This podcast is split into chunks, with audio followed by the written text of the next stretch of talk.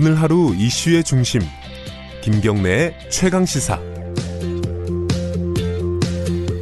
네, 각 부처, 정부 각 부처에는 기자실이라는 게 있습니다. 네, 요즘 가장 바쁜 기자실이 어딜까요? 아마 통일부가 아닐까 싶습니다. 남북관계가 여러 가지로 지금 여러 가지 바쁜 일이 많지 않습니까? 그런데 이 기자실을 움직이는, 배후에서 움직이는 보이지 않는 손이 있습니다. 농담이지만요. 21년째 기자실 관리를 해오신 기자실장님이 계시고요. 사실상 남북관계 역사에 살아있는 증인이라고 할 수도 있을 것 같아요. 통일부 기자실장 허희옥 기자실장 연결해 보겠습니다. 안녕하세요. 안녕하십니까. 저희가 사실 연결한 게 얼마 전에 대통령 표창을 받으셨더라고요. 네네네. 22일날 받았죠. 네. 축하드립니다. 일단. 네. 감사합니다. 사람들이 잘 모르는 분들을 위해서요. 기자실장은 어떤 일을 하는 건지 좀 알려주세요. 아, 기자실장 그 역할은요. 예. 근데 각 부처마다 이제 기자실장 일이 좀 있죠? 틀리기는 하는데요. 네. 앵커님도 아마 출입해 보셔서 아실 거예요. 제가 통일부를 못 가봤네요. 네, 그렇죠. 제가 기억은 없어가지고. 예. 일단 제가 다른 일보다 이제 중요한 일 두 가지 정도만 지금 말씀드릴게요. 주요 남북 이슈에 대한 정부의 입장을 정리한 보도자료를 배포하고 있고요. 예. 예전에는 문서로 이제 전달했지만 지금 이메일, 문자, SNS도 활용을 하고 있고요. 예.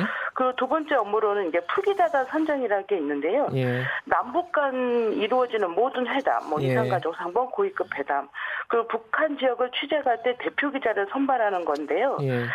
팬기자와 영상기장, 사진기장, 외신기장 이렇게 이제 출입망단을 만들어서 북측에 이제 통보하는 일을 하고 있고요. 예. 또한 북측 현장에 가서 우리 취재지라는 게 북측 인사들 누구인지 그다음에 행사 일정, 취재 포인트 등을 알려주는 그런 역할을 하고 있고요. 예. 그 외에 다른 일들은 좀 그래도 많은 편이죠. 예. 이게 지금 이렇게 뭐랄까요? 간단하게 말씀해 주셨는데 실제로 기자실에 가보면 굳은 일을 다 해주시는 분이에요. 사실은 기자실장님들이 기자들이 취재를 잘 할 수 있도록 뒤에서 많이 도와주시는 분들이고 사실 농담삼아 저희들끼리는 그런 얘기 하거든요. 이 왕 실장님이라 그러잖아요. 10년씩 20년씩 기자실을 지키고 계신 분들. 이분들한테 못 보이면은 밑보이면은 취재가 안 된다 이런 농담도 있고 그렇습니다. 자. 이 직접 남북 행사가 있고 이러면 북한에 기자들하고 같이 가시죠? 실장님이. 네, 그렇죠. 그죠? 네네. 그럼 많이 이제 수십 번, 이 행사에 참여하셨을 텐데, 북한 측 인사들하고도 많이 안면이 트실 것 같아요? 그죠? 알아보시죠? 네네, 그렇죠. 예, 많이 알아보죠. 예. 네. 얼마 전에는 기사에 보니까 리성권 위원장이 북한에 실장님 보고 농담도 하고 이랬다고 하더라고요. 뭐라고 하던가요? 네. 그때 이제 작년에 14 남북 공동 행사를 평양에서 했거든요. 고려 호텔에서. 예. 근데 행사를 치르고 이제는 마지막 날에 이제 남북 간 회담이 부분별로 있었어요. 네. 근데 그때 리성건 위원장님이 한 30분 일찍 오셨더라고요. 여기 계시는데 각 분야별로 이제 풀 기자단을 이제 선별하고 있는데 그때 이제는 제가 왔다 갔다 하니까 그리고 제가 좀 몸집이 커서요. 사람이 이제 한 번 보면 금방 저를 알아봐요. 그래서 그런지는 모르겠지만 저한테 딱 부르시더니 아우 저 기자실장 일을 진짜 잘하네 이렇게 하면서 이렇게 농담을 한번 해주셨고요. 근데 저번에 열차 도로 착공식을 갔는데 또 류성건 위원장이 오셨는데 거기서 이제 저를 봤는데 그 기자나 기자장 또 왔네 이렇게 해서 웃으면서 말씀해 주시더라고요. 네. 최근에 많이 바쁘잖아요 통일부가 그죠? 작년에는 행사가 몇십 번이 있었다고요? 네, 60회 넘게 있었죠. 60회 넘게요. 이렇게 바쁘면요 기자실장 역할도 굉장히 많아지고 힘들지 않으십니까? 힘들죠. 많이 힘들고요.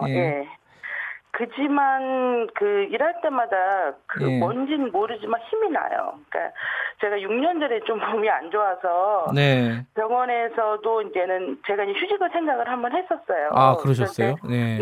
그런데 이제는 병원 원장님께서 네가 놀면은 어쨌든 더 우울해지고 몸 상태가 더 안 좋아질지 모른다. 내가 봤을 때는 너가 참고 일을 하는 게 너한테 너무 좋을 것 같다는 원장님 말씀에 저도 그거를 받아들이게 되더라고요. 그래서 그냥 너무 힘들지만 그래도 참고 일하고 또 항암하면서 또 다시 일하고 그런 상황이 이제는 됐는데 일을 할 때마다 힘이 계속 나요. 네네네. 그 남북 관계가 그럼 좋아지고 행사가 많아지고 할 일이 많아질수록 힘이 나시는 거네요. 그러면 결과적으로는. 네네네. 네. 저는 그래요. 네. 통일부에서 상주만 하군요. 네. 네, 그런 힘이 어디서 나냐고 저희 직원들도 얘기는 하는데, 네. 네, 근데 그때마다 힘은 나는 것 같아요. 예. 네. 이거 한 20년 넘게 그 기자실을 네네. 지키시면서 여러 가지 행사도 하시고 그러면서 네네. 가장 생각나는 뭐 보람 있었던 일 이런 거 하나 꼽자면 어떤 게 있을까요? 또 남북 정상회담도 꼽을 수 있고요. 예. 또 제 1차 이산가족 상봉도 꼽을 수 있는 것 같아요. 이산가족이요? 이산가족 상봉 때도 따라가셨었어요? 네네네. 예. 그 이산가족들 직접 보면은, 이게 마음이 좀 남다르시겠네요. 그죠? 여러 번도 봤을 테니까요.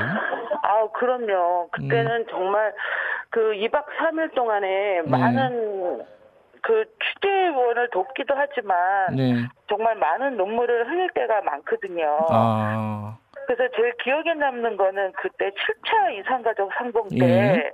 북측 엄마가 이제 나오시고 이제 서울에 자식들이 갔는데 네. 그 만나는 과정에서 그 북측 엄마가 너무 제 자식들한테 대면대면 하시니까 이제 북측 아들이 엄마 우리 왔잖아 이렇게 말씀을 하시는데 그런 모습이 진짜 너무 마음이 아프더라고요. 그래서 이제 상봉 마지막 날 작별상 볼 때 그때 이제는 마지막으로 이제 자식들하고 이제 마지막 그 빠이빠이가 인사하는 네. 그런 장면이 있었거든요. 예. 근데 그 자식들이 이제는 다 가자마자 이제 어머니가 한복을 그 치마 한복을 이제 뒤집어 쓰고 막 우시더라고요. 아. 다시 가서 그 아들분들을 모셔갖고 왔는데. 예. 아 정말 그때는 말도 못하게 진짜 눈물이 많이 나왔어요. 아, 눈물이 많으시군요, 실장님이. 아니 근데 그 모습을 보면 누구나 눈물을 예. 안 흘릴 수가 없고 우리 취재 기자들 가시면은요 예. 울면서 리포트를 하시잖아요. 아 그렇군요. 네네네. 지금 이제 앞으로 더 아마 바빠질 수도 있어요. 통일부 기자실이. 네네네. 뭐랄까요? 앞으로 바람이라든가 각오라든가 한 말씀 해주시면요. 저는 통일부 기자분들이 남북관계 현장을 많이 가시는 게 네. 좋을 것 같고요. 네. 우리 국민들에게 기쁘고 감동적인 기사를 많이 전달하는 게 바람이고요. 예. 네. 그 남북관계가 더 빨리 회복돼서 이분들이 수시로 연락할 수 있는 날이 왔으면 좋겠어요. 아, 네네. 지금 네네. 매일매일 기자들하고 이 생활을 하시잖아요. 네네네. 그럼에도 불구하고 이 인터뷰는 아마 처음이신 것 같아요. 많이 떠시는 것 같아요. 그죠? 아, 갑자기. 네, 예. 그 갑자기 지금 생각나는 기자 이름 하나 있습니까? 지금 출입하고 있는 기자 중에? 많아요. 그 최영윤 기자님도 있고요. 누구 어디 기자예요 거기? KBS 기자님이죠. 제가 KBS 라디오 최 누구요? 최영윤 기자. 최영윤 기자요. 예, 네, 칭찬해드리겠습니다. 네, 어쨌든 네, 앞으로도 네. 건강하시고요. 남북관계 네. 현장을 계속 지켜주시기 바라겠습니다. 고맙습니다. 감사합니다. 허희옥 네. 통일부 기자실장이었고요. 4월 2일 화요일 KBS 1라디오 김경래 최강사 여기까지 하겠습니다. 저는 뉴스타파 기자 김경래였고요. 내일 아침 7시 25분 다시 돌아오겠습니다. 감사합니다.